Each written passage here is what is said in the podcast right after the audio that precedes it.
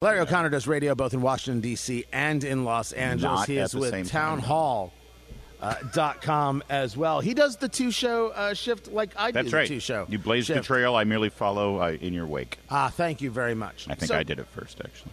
You, uh, in, in being in D.C. and doing afternoon uh, afternoons there, you used to do mornings. but Isn't it then- great to be in Orlando for CPAC though? This it's very warm. It's really nice. It's very. You're already sweating. I, it's warm. Well, I had to wear a mask all the way down here, you know, as because I'm respectful of the uh, local protocols. When in Rome, Is that what they say? I, I hear that. Being in D.C. Yeah, As they would say in, in, in the heartland, the belly of the beast.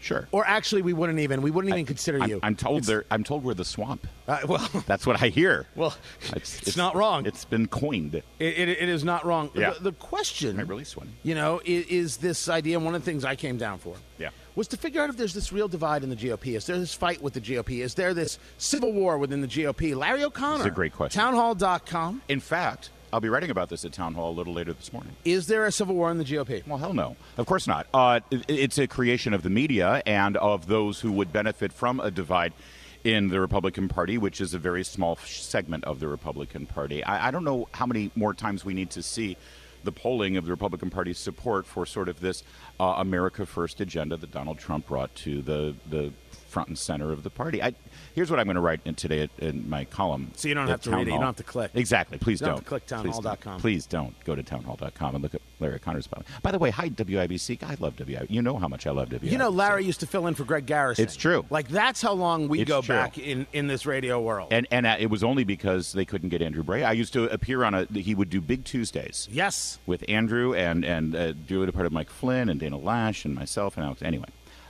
um, d- Liz Cheney's problem is not with Donald Trump. I know that's the big thing. Oh, look at Liz Cheney threw shade at Donald Trump yesterday, and there's a big fight in the Republican Party between Trump. It's not between Trump and Liz Cheney, or Trump between Adam Kinzinger and Trump and Mitt Romney. Romney and Kinzinger and Cheney have a problem with the Republican voters. Their, their, their beef is with the fact that the majority of Republican voters and conservatives in this country actually support the agenda that Donald Trump brought forward. No, I think it's that they support the person, the fundamental. pr- I, I, I question whether we're going deeper and whether or not we're actually talking about principles and, and philosophy regarding what makes a conservative. I understand that Donald Trump isn't a conservative. What I also understand is he absolutely governed as a conservative, and the result is, is quite amazing. Yeah. I'm one of those guys who's stunned by what I saw. I think there's a lot of people who are attracted to Donald Trump because he fights, because he gives Yes. back, because he attacks the media. And, and there's a lot about that that's appealing. For me personally, that's sort of secondary. To, to me, it's what, what do you get done? What do you get done? Like, there's a lot of people who love Barack Obama. You were just talking about Barack Obama. There's a, hu- tons of Democrats who loved Barack Obama. I understand why they love Barack Obama, but when you look at what he actually accomplished on behalf of the party, I mean, it, anything he did was with his pen and it got overturned. You can't say that about Donald Trump. He actually advanced the agenda, I think. Yes, a lot of things are getting overturned by Joe Biden, but not all of it. A lot of it's going to require legislation. Even Biden has admitted that, and and I think he was more effective, frankly, in the four years than Obama was in eight years. Uh, and I think what we're seeing at CPAC, or what we're going to see at CPAC, is a discussion of policies. You're going to hear, hear speeches from all these Republicans, and they're not going to say, you know, boy, that Trump, he really gives it to CNN. That's why we're behind him. I, are there people like that? Yes. But is that really what our party is built on or our movement is built on? Absolutely not. So the idea of civil war, absolutely media concoction. I think so. I think so. I mean, it- are, are there maybe five or ten percent of, of Republican leaders in Washington D.C. who would like to not have Donald Trump around anymore? Well, maybe it's even more than five or ten percent. If if they do, there's two reasons for it. Number one, because they want to be best pals with the media. You know, it's that Mitt Romney, John McCain lane. That's their their base is the media or it's because they would rather not have to deal with him in 2024, you know, because they want to be president themselves. But again, I, when you say is there a war in the Republican Party, are you talking about those elite few who actually hold the reins of power in uh, in Washington D.C. Or are you talking about Republicans across this nation? Right, wait, which is part of what coming here is, is about answering and kind of breaking that down.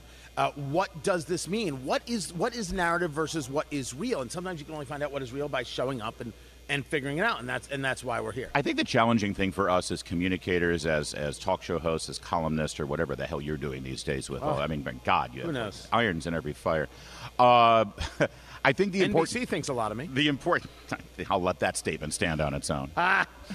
Uh, I think it's important they liked Matt Lauer a lot too. Wow. Oh, there's no. Wow. I don't know. It's just it's morning. kind of- My what brain kind of is just. I'm not person? firing yet. I'm not suggesting that in any way you have a button under I'm your desk. discussing the fact they, they, they post my stuff. They're maybe they're trying to grow, and then you just cut. I 'em at did. the- I did the cut button 'em at under the knee. desk. and Wrap the- it up real quick. Uh, I think what's what's important for us to sort of divine in the conservative conversation in America right now uh, i- is is just that is is how much of the support for Trump had to do with his personality and the very unique qualities that only he can bring to the conversation and to the national debate.